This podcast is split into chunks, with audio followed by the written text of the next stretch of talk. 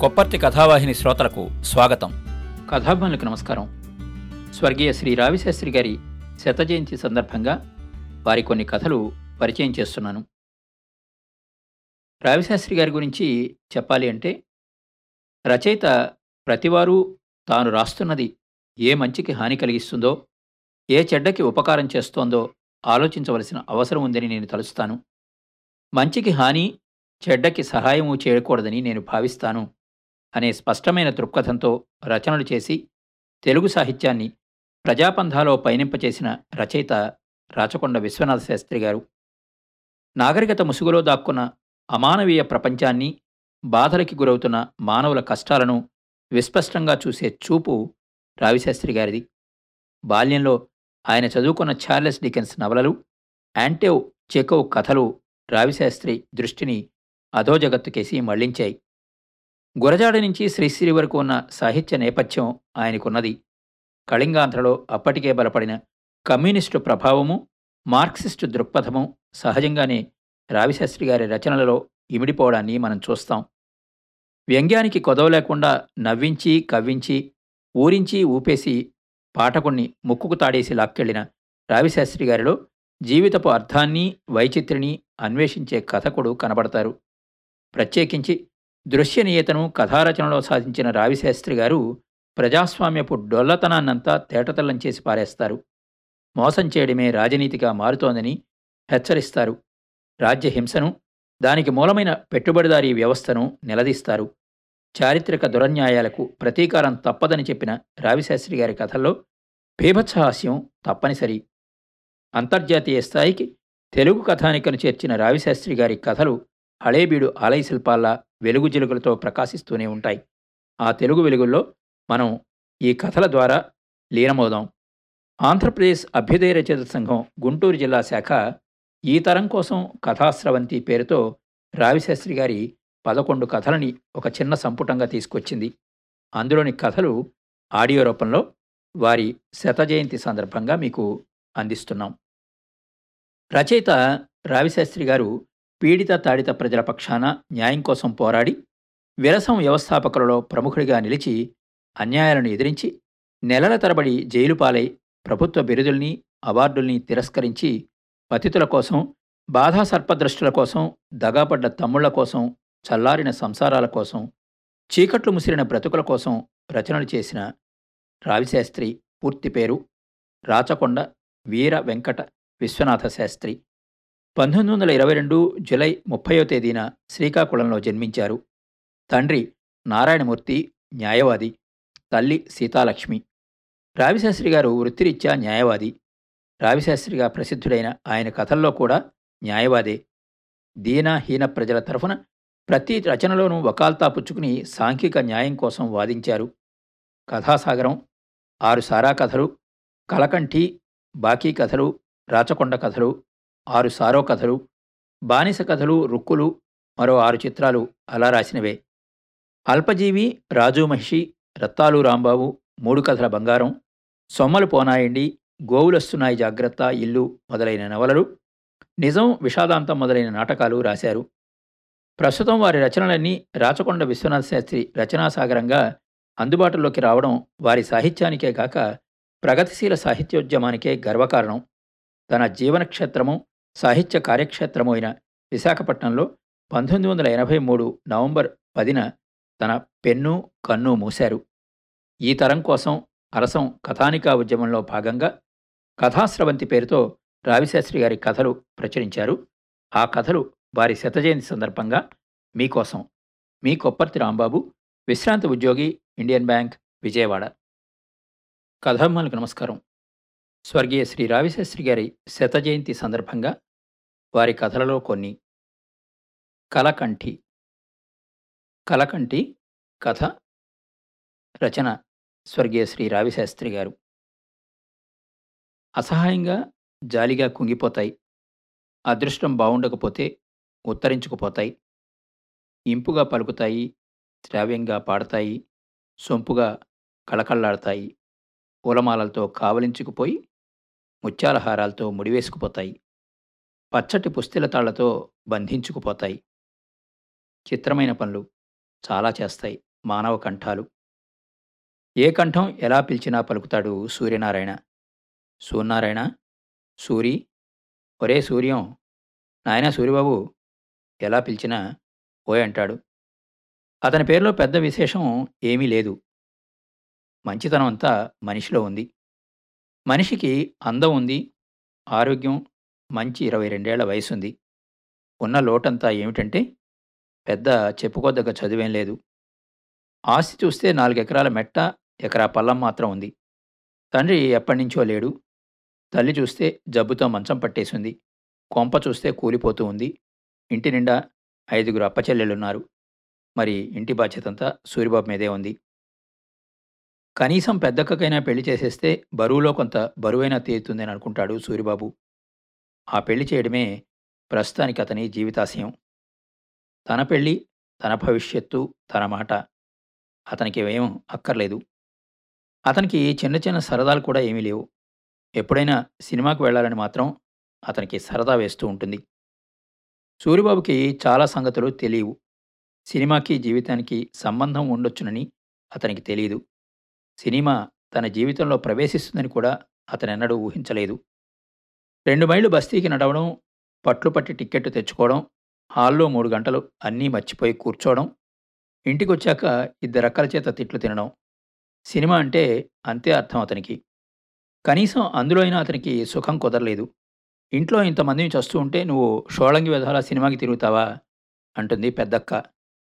అంచేత ఎప్పుడో కానీ సినిమాకైనా వెళ్ళాడు సూరిబాబు. సంబరం రోజున జ్వరం వచ్చినట్టుంది జీవితం అతనికి. ఇంతలో బిలాస్పూర్లో నలభై ఏళ్ళ వయసు గల ఓ ఆడమనిషి అకస్మాత్తుగా చనిపోయింది. ఆమె పెనిమిటి మరో ఆడమనిషి కోసం వెతుకుతూ బస్తీ వచ్చాడని సూరిబాబుకి తెలిసింది. తన పెద్దక్క ఓ పెళ్ళి కూతురుందని అతనితో చెప్పడానికి సూరిబాబు బస్తీకి వెళ్ళాడు. ఆ రెండో పెళ్ళివాడితో అన్ని విషయాలు మాట్లాడిన మీదట అతను పెద్దక్కని చూడ్డానికి ఆ మర్నాడు వస్తానన్నాడు. అతను అలా వాగ్దానం చేయడంతో సూరిబాబుకి జ్వరం కొంత తగ్గినట్టు అనిపించి కొంత హుషారొచ్చింది. పెళ్ళికొడుకు పిల్లని చూడ్డానికి వస్తానన్నాడు కాబట్టి తను సినిమాకి వెళ్ళినా పర్వాలేదు అని అనుకున్నాడు. ఆ మంచిలో ఈ చెడ్డ తుడుచుకుపోతుంది కాబట్టి పర్వాలేదు. సినిమా హాల్లో కూర్చుని సూరిబాబు చాలా ఆశ్చర్యపోయాడు. అదేదో హిందీ బొమ్మ. అందులో తమ పక్కింటి కమలే. అందులో హీరోయిన్ అచ్చు తమ పక్కింటి కమలలాగే ఉంది. ఆ నవ్వినప్పుడు మరీ కమల్లా ఉంది. పాట పడినప్పుడు ఇంకా మరీ ఉంది కమల్లాగా. పై చాలా గమ్మత్తుగా ఉందే. సూరిబాబుకి అందు గురించి ఏం చేయాలో తోచలేదు. ఏమండి ఏమండి ఆ హీరోయిన్ మా కమల్లా ఉందండి. మీరు చూడలేదు కానీ మా కమల అచ్చు అలాగే ఉంటుంది అని హాల్లో ఎవరితోనైనా చెప్దామా అన్నంత ఆతృత కలిగింది అతనికి. చుట్టూ అంతా కూడా ఎవరి సినిమా చూపులో వారున్నారు. సూరిబాబుకి ఏదో ఒకటి చేయాలనిపించిందే కానీ ఏం చేయడానికి తోచలేదు. అంతలో కథలో క్లైమాక్స్కి జవాబుగా హాల్లో అంతా చప్పట్లు కొట్టారు. పడపడమని సూరిబాబు కూడా చప్పట్లు కొట్టేశాడు. చాలా హాయిగా నవ్వేశాడు. అతనితో ఏదో ఆనందం ఏదో ఆవేశం పుట్టి లేచి సుళ్ళు తిరిగి చెలరేగాయి. అతను చాలా హుషారుగా నవ్వుకున్నాడు. అక్క వసే పెద్దక్క ఇందాట్లా సినిమాలో హీరోయిన్ ఎవరితో బెంగాలీదిట అచ్చు మన కమల్లా ఉందే? మన కమలే కమలే అది అనే శుభవార్త ప్రకటించాడు సూరిబాబు ఆ రాత్రి ఇంటికి వెళ్ళి వెళ్ళగానే ఆ కబురికి ఎలా నిల్చున్న పెద్దక్క అలా నిలబడిపోయింది. చిన్నక్క ఎక్కడున్నది అక్కడ స్తంభించిపోయింది. పెచ్చెల్లి నిశ్చేష్టురాలైపోయింది. పడుకోబోతున్న చించెల్లి పక్కమించి లేచిపోయింది. అన్నయ్య కమల్ని సినిమాకి తీసుకువెళ్ళాడని తనని తీసుకువెళ్ళినందుకు దుఃఖపడసాగింది కడసారిది. దొరికిపోయిన దొంగలా ఉండిపోయాడు సూరిబాబు. ఒక క్షణం ఒక యుగం మరో క్షణం మరో యుగం. ఎప్పటినుంచి రాది నీకు? మన కమల మన కమల మన కమలైంది అని కొంతసేపటికి ప్రశ్నించింది పెద్దక్క. కొరకంచుల మొహం అదీను సినిమా స్టార్లా కనిపిస్తోందేమిటి కంటికది? అని కొంతసేపయ్యాక ప్రశ్నించింది పెద్దక్క. అదెప్పటినుంచి? అని అడిగింది పెద్దక్క. పెళ్ళవక మేం చస్తుంటే నీకు ప్రేమ కలాపాలు అని విస్తుపోయింది చిన్నక్క. ఏ కారణం చేతనో గాని పెచ్చెల్లి కళ్ళంట నీరు పెట్టేసుకుంది. కమల్ది మంచి కంఠం. అన్నయ్య వినాలని పాడుతుంది అంది చెంచెల్లి. మీ అన్నయ్య అంత బాగుంటాడు కదా సినిమాలకు వెళ్ళిపోకూడదా? అంది కమల నాతో అనే పిడుగుంటి న్యూస్ పీస్ వదిలింది ఆఖరి చెల్లి. దానితో గొడవ మరీ పెద్దదైంది. ఇంట్లో ఉండే నిరాశ నిస్పృహ అంతా కూడా పెనుబొబ్బలతో బయటకొచ్చింది. ఐదు రక్కా చెల్లెళ్ళు కూడా చాలా బెదిరిపోయారు. సూరి కమల కలిసి తమని తన్ని తగిలేసినట్లుగాను ఆకలితో మలమలా మాడిపోతూ దిక్కు దివాణం లేకుండా తామంతా చచ్చిపోతున్నట్టుగాను ఊహించేసుకుని వాళ్ళంతా వెక్కి వెక్కి ఏడ్చారు. తమ సోదరుణ్ణి పాటలు పాడి వలలో వేసుకున్న కమల్ని చంపేద్దామా? అన్నంత కోపం వచ్చింది వాళ్ళకి. వాళ్ళ రాత్రి మొదట కోపం కోపంగా ఏడ్చారు. తర్వాత జాలి జాలిగా ఏడ్చారు. ఎందుకమ్మా అలా ఏడుస్తున్నారు? అని నీరసమైన కంఠంతో అడిగింది వాళ్ళమ్మ. ప్రేమ ప్రేమ మన పీకల మీదకి ప్రేమచ్చి పడింది అంది పెద్దక్క. పెద్దక్కకి తన వర్తమాన జీవితం అంతా ఆ గదిలా అసహ్యంగానూ తన భవిష్యత్ అంతా తమ్ముడి ప్రేమల గుడ్డిగానూ తోచింది. రేపొద్దున ఆ రెండో పెళ్ళివాడే కాదు ఏ పదో పెళ్ళివాడొచ్చినా సరే ఏ బైరాగివాడొచ్చినా సరే పెళ్ళాడేస్తాననే భయంకరమైన నిశ్చయానికి ఆమె ఆ రాత్రి వచ్చింది ఆమె పళ్ళు కొరికింది జుట్టు పీక్కుంది ప్రేమించడం చాలా మంచిదంటారు. అది తనకి మాత్రం ఇంట్లో అంత ఏడుపెందుకు తెచ్చిపెట్టిందో సూరిబాబుకి అర్థం కాలేదు. ఆ ఏడుపులు విని అతను చాలా చిరాకు పడ్డాడు కానీ చాపా తలగడా పట్టుకుని నడవలోకి పోయాక ఆ ఏడుపులను అతడు మర్చిపోయాడు. అతని మనసు సుఖాన్ని కోరింది. సంబరాల్లోని సుఖం జబ్బువాళ్ళకి దక్కదని అతను తెలుసుకోలేకపోయాడు. కమల్నే కోరిన అతని మనసు కమలతో పెళ్ళినే కోరింది. అతని చూపు గుడ్డిది కాదు. కానీ ఆ చూపుతో అతను కమలని మాత్రం చూసి తన నెత్తిమీది బరువుని చూసుకోలేకపోయాడు. ఆ బరువు అవతల వాళ్ళకి కనిపించి తీరుతుందనే ఆలోచన అతని మెదడులోకి రాలేదు. అజ్ఞానులు అతి సులభంగా ఆనందపరవశులైపోతారట. అజ్ఞానిననే విషయం తెలియని అజ్ఞాని సూరిబాబు. అతను మొన్నమొన్నటిదాకా కమల బాగా పాడుతుందని అనుకున్నాడు కానీ ఆమెలోని అందం కనుక్కోలేకపోయాడు. కొన్ని దినాలై మాత్రం ఆమె అతని కంటికి అందంగా కనిపించడం ప్రారంభించింది. ఓ రోజున పగలు పది గంటలకి నూతి దగ్గర ఆమె నీళ్ళు తోడుతూ ఉండగా చూసి హాయ్ ఇవాళ బాగుందే కమలా అనుకున్నాడు అతను. ఆమె అతన్ని చూసో చూడకో మెరుపులా వెలిగింది. ఆ తర్వాత ఆమెలో ఇంకొన్ని బాగోగులేవో అతనికి కనిపించసాగాయి. ముక్కు బాగోలేదు కానీ నోరు బాగానే ఉంది. ముక్కు కూడా అంత బాగులేకపోలేదు. కళ్ళు కూడా పర్వాలేదు. జుట్టు పొడవుగా ఉంది. మనిషి ఆ మధ్య కంటే కొంచెం వళ్ళు చేసినట్టుంది. అందుచేతనే కాబోలు ఛాయకి కొంచెం మెరుపొచ్చింది. ఈ మధ్య తనకి వినిపించేలాగా చిన్నగా సన్నగా పాడుతోంది కమల కంఠం. ఆమె కంఠంలో ఉంది సొగసంతానం. ఆ కంఠంలో సరస్వతి వీణ పలుకుతుంది. అవును కమల నీ పాట వినాలని ఉంది. కమల నువ్వు నవ్వితే ఎంతో బాగుంటావు కమల కమల నీ కంఠంలో వీణ పలుకుతుంది స్మా. కమలకి ఇరవై ఏళ్ళొచ్చినా కంఠంలో వీణలు కోయిళ్ళు కిన్నెర్లు ఏం పలికినా ఆమెకి అదృష్టం పలకలేదు. ఆమె తల్లి పిచ్చిది. అందుచేత తండ్రి మరో పెళ్ళి చేసుకున్నాడు. ఆ రెండో సంబంధం వల్ల అతనికి ఐదుగురు పిల్లలున్నారు. కమలకి ఆ సవితల్లి పెళ్ళి కానివ్వలేదు. చదువుకుందామంటే ఎస్ఎల్సీకి మించి చదవడానికి అవకాశం లేకపోయింది. కొన్నాళ్ళ పాటు ఇంటి దగ్గర కూర్చున్నాక ఆ ఊళ్ళోనే ఓ దుంపలబళ్ళో ఆమె టీచర్గా చేరింది. ఆరు నెలల పాటు పంచాయతీ స్కూల్లో పంతులమ్మ పని చేసేసరికి కమలకి జీవితంలోని కష్టాలెన్నో తెలిసి వచ్చాయి ప్రెసిడెంట్ గారింట్లో పెళ్ళి భోజనంలా కాకపోయినా కనీసం అరకప్పు కాఫీ పాటైనా జీవితంలో సౌఖ్యం దొరికితే బావుండును అని అనిపించింది ఆమెకి. అభిమానం గల భర్త ఏదో ఓ పాటి భోజనం ఓ ఇద్దరు పిల్లలు ఓ చిన్న కొంప ఆ ఉంటే చాలును అనుకుందామా. ఆ బతుకు కోసం ఆమె విలవిల్లాడిపోయింది. అదైనా తనకి దొరకదేమోనని దిగులతో బెంగతో ఆమెకి ఒక్కొప్పుడు ముచ్చెమటలు పోసేవి. ఆమెకి వెక్కి వెక్కి ఏడవాలని ఉండేది. ఆ విధంగా తను ఏడవనైనా ఏడవకపోతే పిచ్చెక్కిపోతానేమోనని ఆమె భయపడేది. తరచూ ఆమె గొంతెత్తి పాడుకుంటూ ఉండేది.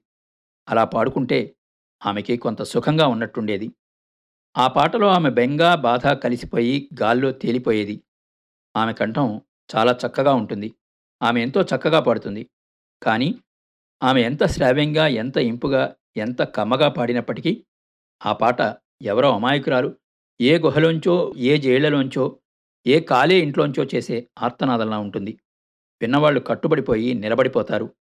రక్తంతో దీపం వెలిగించినట్లుగా ఆమె పాటలో అదొక విధమైన భయంకరమైన మాధుర్యం ఉంది. బాధపడినప్పట్లా పాట పాడుకుందే కానీ పక్కింటి వైపు చూసింది కాదు కమల. చూసినప్పటికీ కూడా సూరిబాబులో తన ఉజ్వల భవిష్యత్తు చూడలేకపోయిందమ్మ. కానీ ఆమె మనసు లతలా పాకి పాకి ఒక రోజున సూరిబాబుని చుట్టుకుంది. ఎలా చుట్టుకుందో ఆమెకే తెలియదు ఎందుకు చుట్టుకుందో అంతకంటే తెలియదు కానీ కుంగిపోయే ఆమె మనసు దానితో కొంతగా పైకి లేచింది.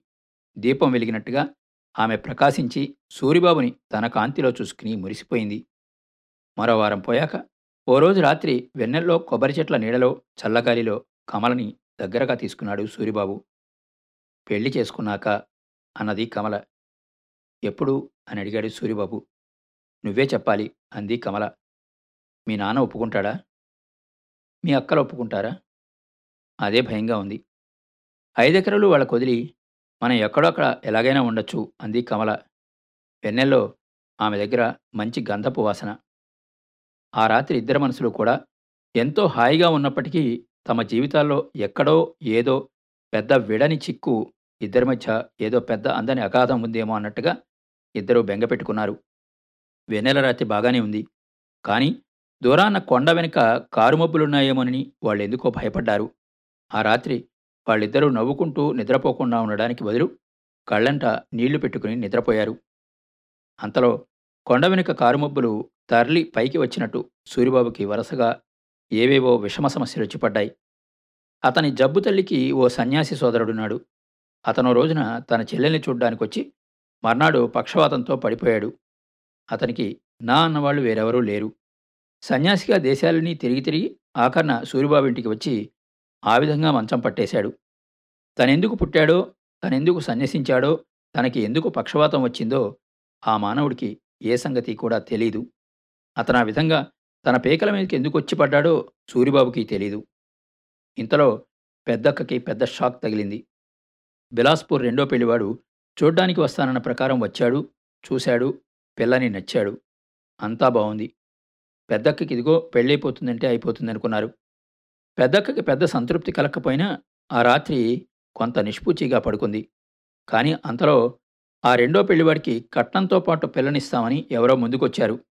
అతను అయింత ఓ వెరినవ్వు నవ్వి సంబంధం చేసుకున్నాడు. పీటల మీద కూర్చున్న పెళ్ళికొడుకు చచ్చిపోయినట్టు అనిపించింది పెద్దక్కకి. ఆమె మనసు కుమిలిపోయింది. గుండె చెక్కలైపోయింది. మతి చెల్లా చెదరైపోయింది. సూరిబాబుకి జీవితం చాలా గాబరాగా ఉంది. ఏం చేయడం కమల? అన్నాడు సూరిబాబు. భగవంతుణ్ణి కూడా సవినయంగా ఎన్నోసార్లు అలాగే అడిగాడతడు. తను ఏం చేయడమో కమల నిశ్చయం చేసేసుకుంది. ఆ నిశ్చయానికి రావడం ఆమెకి చాలా కష్టం అనిపించింది. ఆమె అందు గురించి చాలా యాతన అనుభవించింది. కానీ తను మరోలా చేస్తే సూరిబాబు జీవితం అంతా పాడవుతుందనే ఆమె అభిప్రాయం పడింది. తన జీవితం కూడా పాడవచ్చు కానీ అది వేరే సంగతి. నా జీవితం ఎలా అయినా పర్వాలేదు. నా వల్ల అతని జీవితం మాత్రం పాడవకూడదు అని తన నిశ్చయాన్ని సమర్థించుకుంది కమల. కమల ఏం చేయడం కమల? అని అడిగాడు సూరిబాబు. కొబ్బరి చెట్ల కింద ఆకుల చాటున వెన్నెల వెలుగునీడలో నిల్చున్న కమలకి కళ్ళు చెమగిలే ఆమెకి ఆ సమయంలో సూరిబాబు ఎడల విపరీతమైన జాలి కలిగింది. నీ అన్ని బాధలకి తోడు నా బాధ నా బరువు కూడా నీ నెత్తిన ఎందుకు పెట్టుకుంటావు సూర్యం? వద్దొద్దు. నా బాధ నీకొద్దు అని ఆమె బెక్కుతూ బెక్కుతూ చాలా స్పష్టంగా చెప్పింది. సూరిబాబుకి కొబ్బరి చెట్లు కూలిపోయినట్టుగా చంద్రుడు బద్దలైపోయినట్టుగా రవ్వలన్నీ కూడా ఆరిపోయినట్టుగా అనిపించింది. పర్వాలేదు కమలా భయపడకు. నువ్వు నాకేం పెద్ద బాధ కాదు. అన్ని బరువుల్లో నువ్వో బరువువి. నువ్వు నాకో బరువు కాదు కమల. నువ్వు నా వెలుగువి నా వెన్నెలవి నా సౌఖ్యానివి. నిన్ను నేను సుఖపెట్టగలను. మరేం భయపడకు కమల అంటూ కమల్ని కావలించుకొని కళ్ళంట నీళ్ళు పెట్టుకున్నాడు సూరిబాబు.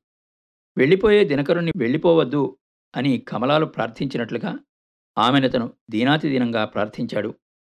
తన మనసుని అతనికి అర్పించగలిగితే తన జీవితం మాత్రం అర్పించజాలకపోయినందుకు కమల కూడా కళ్ళనీళ్ళు పెట్టుకుంది.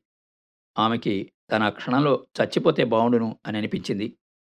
కమలకి ఆ క్షణం గడిచిపోయింది. ఆ రాత్రి కూడా గడిచిపోయింది. ఆ తర్వాత ఆమె చనిపోలేదు గాని ఆ ఊరి నుంచి మాత్రం వెళ్ళిపోయింది. అదృష్టం ఏ రూపంలో వస్తుందో చెప్పలేమంటారు కమలకది రాఘవరావు రూపంలో వచ్చి ముచ్చాలపల్లకి ఎక్కించింది. దొరకకుండా ఎన్నాళ్ళు దాగుడుమూతలాడిన భాగ్యదేవత చివరికి సెల్యులాయిడ్ రూపంలో వచ్చి వరించింది రాఘారావుని అతను ఆస్తులన్నీ అమ్ముకొని చిన్నప్పుడు చాలా బేవర్స్గా తిరిగాడు. మరికొన్నాళ్ళు నాటకాలు ఆడిస్తూ తిరిగాడు. కొన్నాళ్ళు ఓ కార్నివాల్ నడిపించాడు. కొన్నాళ్ళు టూరింగ్ సినిమా పట్టుకుని ఊరోరా తిరిగాడు. ఆ తర్వాత మరి కొన్నాళ్ళకి ఫిలిం ప్రొడ్యూసర్గా మారాడు. ఇప్పుడు అతనికి నలభై ఐదేళ్ళు దాటాయి. అతనికి పెళ్ళి సంసారం ఏమీ లేదు. తెర మీద రంగుల జీవితం చూపించడంలో తెర వెనుక జీవితపు రంగంతా అతను చూసేశాడు. నలభై ఐదేళ్ళ జీవితంలో ఎన్నో అవతారాలెత్తి ఎంతో జీవితం చూడడంతో అతనికి మానవుల మంచితనం మీద నమ్మకం పూర్తిగా పోయింది. అతనికి డబ్బొచ్చింది పేరొచ్చింది. కావలసిన సౌఖ్యాలన్నీ ఆ రెండింటితో అతనికి రానే వచ్చాయి తనకి జీవితంలో మరింకేం కావాలో అతనికి తెలియడం లేదు. కానీ ఏదో అసంతృప్తి మాత్రం అతనిలో మిగిలిపోయింది. సందేశ్ రసగుల్లా తిని తిని నాలుక్కి రుచిపోయి అట్టు ఆవకాయల రుచి కావాలని తెలియని వాళ్ళ ఉన్నాడతను. కమలని అతను ఒక పెళ్ళిలో ఆమె పాడుతుండగా చూశాడు. అది ఎక్కడో ఏదో స్టేషన్లో దిగి ఏదో మారుమూలకి పోవలసిన ఊరు. బంగారు కమలాలు అక్కడ ఉండొచ్చునని అతను ఊహించలేదు. కానీ అతనికి సిటీ అంటే మునుపటి మార్పు కోసం ఆ పల్లెటూరికి కారులో ఒక్కడు బయలుదేరాడు. అక్కడ తన చిన్ననాటి స్నేహితుడు తనకి చాలా మర్యాదలు చేశాడు. బంట్రో తింటికి బాదుషా గారు వచ్చినట్టు ఆ స్నేహితుడు రాఘవరావు రాకకి చాలా హడావిడైపోయాడు. ఎన్నడూ లేనిది రాఘవరావుకి చాలా మొహమాటం వేసింది. కారును చూచి పల్లెటూరి ఎద్దులు బెదిరినట్టు పెళ్ళివారంతా మొదట అతన్ని చూచి బెదిరారు. అతనెవరో తెలుసుకున్నాక తొమ్మిది వైపు కమలాలు చూసినట్టుగా అతన్ని చూడడం ప్రారంభించారు. రెండు రకాల చూపులు కూడా రాఘవరావుకి మొదట కొంతసేపు చిరాకు కలిగించాయి. కానీ వాళ్ళ ఆప్యాయత చూసి అతనికి నవ్వొచ్చింది. మానవుల్లో ఇంకా అమాయకులు వెర్రివాళ్ళు ఉన్నారు కదా అని అనిపించింది అతనికి. అందుగురించి అతనికి చాలా నవ్వొచ్చింది. గొప్పతనానికి అతను అలవాటు పడిపోయినాడు. దాని వాళ్ళంతా కొత్తగా వింతగా ముచ్చటగా చూడడంతో వాళ్ళ ఎడల అతనికి అభిమానం కలిగింది. అంతలో అతను ఆమె పాట విన్నాడు. సాయంకాలం అయింది పెళ్ళివారింట్లో పల్లెటూరి బాజాలు రావణగోల పెట్టేస్తున్నాయి. ధూళిపట్టిన పిల్లలు ధూళిపట్టిన కొత్త కారు చుట్టూ తిరిగి కాకిగోల చేస్తున్నారు. మధ్యాహ్నపు పులివిస్తరాకుల కోసం కుక్కలు పందులు వీధిలో ఇంకా కొట్టుకుంటూనే ఉన్నాయి. రాఘవరావుకి అంతా చూసి కొత్తగా మొహం మొత్తింది. వీధివైపు నడవలో తన కోసం రిజర్వ్ చేసిన వాలు కుర్చీలో కూర్చున్నాడతను పక్కనే ఉన్న బాజాల వాళ్ళు అతని మెప్పు కోసం మరీ గట్టిగా వాయించడం మొదలెట్టారు. అంతలో ఎవరో బాజాలు ఆపమన్నారు. అవి అయిష్టంగా అయినా ఆగాయి. బాజాల చప్పుడు ఆగ్గానే పిల్లలు తాము గోల చేస్తున్నామని తెలుసుకుని కొంత తగ్గారు. లోపల ఆడవాళ్ళ కలకలం సద్దుమణిగింది. కంఠం సవరించుకొని పెళ్ళి పందింట్లో నిల్చుని కమల పాడడం ప్రారంభించింది. ఆ పాట విని వినగానే ఏదో సంచలనం. రాఘవరావులో ఏదో సంచలనం బయలుదేరింది. అనుకోని చోట బంగారు గని కనిపెట్టిన వాళ్ళాగా అతను అలజడి చెందిపోయాడు. ఆరాట పడిపోయాడు. ఈ కంఠంలో లక్షలున్నాయి లక్షలున్నాయి అని అనిపించింది అతనికి. నడవాలో కూర్చున్నవాడు వెంటనే లేచి వాకిట్లో పెళ్ళి పందిట్లోకి నడిచాడు. బతుకులోని బాధంతా కూర్చి పాటగా పాడుతున్న కమలని అక్కడ ఆ సమయంలో గ్యాస్ లైట్ వెలుగులో చూసేసరికి రాఘవరావుకి తన జీవితంలోని లోటేమిటో తెలిసొచ్చింది. ఓ చక్కని అనుకూలమైన భార్య ఓ ఇద్దరు పిల్లలు కాటేజ్ వంటి ఓ చక్కని ఇల్లు ప్రశాంతంగా హాయిగా సంసారం. అంతే తనకు కావలసింది. రాఘవరావు వెంటనే చిరునవ్వు నవ్వాడు. మాయపూలు చూసి చూసి విసిగెత్తిపోయిన వాడికి మల్లెపూల తోట కనిపించినట్లుగా అనిపించింది అతనికి. తన చిన్ననాటి స్నేహితుడిని పిలిచి ఎవరా పిల్ల? అని అడిగాడు రాఘవరావు. నా వేలు విడిచిన మేనగోళ్ళే అన్నాడతను. పెళ్ళయిందా? సంబంధాలు వెతుకుతున్నాం. జీవితంలో తనకు కావలసిన వస్తువులు ఇంకా ఉన్నందుకు అవి తనకి అందుబాటులో ఉన్నందుకు భగవంతుడికి నమస్కరించి నిట్టూర్చాడు రాఘవరావు. ఆ తర్వాత వర్షాలు కురిశాయి వెన్నెళ్ళు పండాయి వసంతాలు విరిశాయి ఎండలు ఎన్నో కాశాయి. తిరిగి వర్షాలు కురిశాయి క్యాలెండర్లు మారాయి పదేళ్ళు జరిగాయి. ఓ రోజు సాయంకాలం సూర్యబాబు ఇంటి పక్క ఇంటి ముందు ఓ కొత్త కారు ఆగింది. వీధిలో పిల్లలంతా కారు చుట్టూ మోగారు. కారులోంచి నెమ్మదిగా భారీగా పైకి దిగింది కమల. పెళ్ళయ్యాక తిరిగి ఇదే రావడం ఆ ఊరికి ఆమె. తన సవితి చెల్లెలి కొడుకు బారసాల గురించి వచ్చింది. పదేళ్ళలో ఒక్కసారైనా పుట్టింటికి రాకపోవడానికి ఏం కారణాలున్నాయో తెలీదు. కానీ సూరిబాబు కనిపించకుండా ఉండాలనేది ఆ కారణాల్లో ఒకటి అంటే ఆమె చాలా నొచ్చుకుంటుంది. కమలకి జీవితంలో కావలసినవన్నీ వచ్చాయి. అభిమానంతో చూసుకునే భర్త వచ్చాడు. కళకళ్ళాడుతూ ఇద్దరు పిల్లలు వచ్చారు తన కంఠానికి తనెన్నడూ ఊహించినంత డబ్బొచ్చింది. భర్త రాఘవరావుని ఆమె దైవ సమానంగా చూసుకుంటుంది. ఆమె జీవితం వాడని కమలంలాగా కలకల్లాడుతూ ఉంది. కానీ ఆమెలో ఏదో కించ ఏదో బాధ సూరిబాబు కారణంగా మిగిలిపోయింది. ఆ బాధ ఆమెకి ఒక విధమైన అందం ఇచ్చింది. ఆమెలో మంచి ట్రాజిక్ బ్యూటీ ఉందంటారు కవులు బాధ ఏదో మిగిలిపోవడంతో ఆమె కంఠంలో మాధుర్యం కూడా తరిగిపోకుండా మిగిలింది. అందువలనే ఆమె పాటల రేటు కూడా తరగకుండా నిలిచింది. కారు దిగి చుట్టూ ఒకసారి చూసిన కమల కంటికి ఓ అస్థిపంజరం వంటి వ్యక్తి ఎవరో ఆమెను వింతగా చూస్తూ ఎదురొచ్చాడు. అతన్ని చూడగానే కమల గుండెలు వడివడిగా కొట్టుకున్నాయి. ఆ రూపం చూసి ఆమెకి విపరీతంగా భయం వేసింది. ఎవరు? సూరిబాబా? నేను కాదమ్మా. అదిగో అక్కడున్నాడు సూరిబాబు అంటూ ఆసామి పక్కింటి అరుగు మీద కూర్చున్న వాణ్ణి చూపించాడు. ఆ సాయంకాలం ఏడు గంటలకి కమల్ని చూడ్డానికి వచ్చాడు సూరిబాబు. అతని పరిస్థితి చూసి చాలా ఏడుపొచ్చింది కమలకి. కానీ అతని గురించి అంతకంటే ఏం చేయాలో ఆమెకి తోచలేదు. అతనికి ఏదైనా ఉద్యోగం ఇప్పిద్దామని లోగడ అనుకుంది. కానీ రాఘారావుకి ఎలా తెలిసిందో కమలా సూరిబాబుల వృత్తాంతం అతనికి సూచావాచాగా తెలిసినట్టు కమల కనిపెట్టింది. రాఘారావు తన అనుమానాన్ని నవ్వుతో అణిచేసుకున్నాడే కానీ పూర్తిగా చెరిపేసుకోలేదని కూడా ఆమె కనిపెట్టింది. సూరిబాబుకి ఉద్యోగం ఇప్పించి భర్తలో ఆ అనుమానం రేకెత్తించి తన సంసారం పాడు చేసుకోవడంలో అర్థం కనిపించలేదు కమలకి. పోనీ సూరిబాబుకి డబ్బు పంపిద్దామంటే వీలు చిక్కింది కాదు. వీలు చేసుకుని అతనికి డబ్బిచ్చినప్పటికీ సూరిబాబు పుచ్చుకుంటాడా? అతనికి చాలా పౌరుషం పుచ్చుకోడు. ఒకవేళ తప్పి దారి ఆ డబ్బు పుచ్చుకున్నాడు అంటే ఆ విషయం ఎలానూ దాగదు. ఎలానూ అందరికీ తెలుస్తుంది భర్త దాకా ఎలానూ వెళ్తుంది. దాంతో పండు వంటి సంసారం ఎలానూ పాడవుతుంది. అందుచేతనే ఏం చేయడానికి కాళ్ళు చేతులు ఆడక బాధపడుతూ ఉంది. కానీ సూరిబాబు హాయిగా తాపీగా ఏ బాధలు ఇబ్బందులు లేకుండా సుఖంగా ఉండాలని చెప్పి భగవంతుణ్ణి ఆమె ప్రతిరోజు ప్రార్థిస్తూ ఉంటుంది. అతను అలా ఉండనందుకు ఒక్కొక్కప్పుడు ఆమె చిరాకు పడుతుంది. అతనంత మంచిగా ఉండకుండా తెగింపుగా ఏదైనా చెడ్డ పనైనా చేసి బాగుపడకపోయినందుకు అతని మీద ఆమెకి కోపం వస్తూ ఉంటుంది. అంతలోనే ఆమెకి ఏడుపు వస్తూ ఉంటుంది. ఆ సాయంకాలం ఏడు గంటల చీకట్లో సూరిబాబు బావున్నావా అని జాలిగా అడిగింది కమల. తనకి వేసిన కుర్చీ మీద కూర్చోకుండా కుర్చీ మీద చేయి వేసి తలదించుకు నిల్చున్నాడు సూరిబాబు. పదేళ్ళ జీవితం అంతా అతన్ని ఉక్కిరిబిక్కిరి చేసింది. పదేళ్ళు పరిగెట్టి మరింక పడుకోవలసిన వాడు నిల్చోవలసి వచ్చినట్టుగా నిల్చున్నాడతడు. అతనేదో చెప్పబోయాడు. అవును కమల. నువ్వన్నది నిజమే కమల. నేను సుఖపడలేను ఒకరిని సుఖపెట్టలేను. చెడ్డగా ఉన్నా బాగుపడుదునేమో కానీ కమల నేను చెడ్డగా ఉండలేకపోయాను కమల. అవును కమల. నన్ను చేసుకుంటే నువ్వు కూడా నాలానే సర్వనాశనం అయిపోయిందో కమల. కమల వెలుగుండగా మేలుకున్నావు మంచి పని చేశావు. నీలాంటి అమాయకురాలి బతుకు నేను పాడు చేయకుండా నన్ను రక్షించావు కమల. అవును కమల నువ్వు చేసింది రైటే. కమల నువ్వు అనుకున్నట్టే అంతా అయింది కూడా. నా పరిస్థితి ఎలా ఉందో చూసావు కదా? మరింక బావున్నావంటే ఏం చెప్పేది కమల? జీవితం నన్ను చాలా అన్యాయం చేసింది కమల. జబ్బు వాళ్ళ బతుక్కి సంసారాలు ఉండవు కమల. నువ్వు చెప్పింది నువ్వు చేసింది అంతా రైటే కమల అని చెప్దాం అనుకున్నాడు సూరిబాబు. ఆ మాటలు పలకడానికి అతను తీవ్రమైన ప్రయత్నం చేశాడు. కానీ అతని కంఠం విడవకుండా చెప్పజాలని బాధతో బిగుసుకుపోయింది. ఎంత కొట్టుకున్నా అతనికి మాట వచ్చింది కాదు. కమల కళ్ళల్లోకి చూసి ఏదో చెప్పబోయి తిరిగి తలదించుకుపోయాడతడు. చిత్రంగా ఉంటాయి. అమ్ముడుపోతాయి బాధకి రుద్ధమైపోతాయి.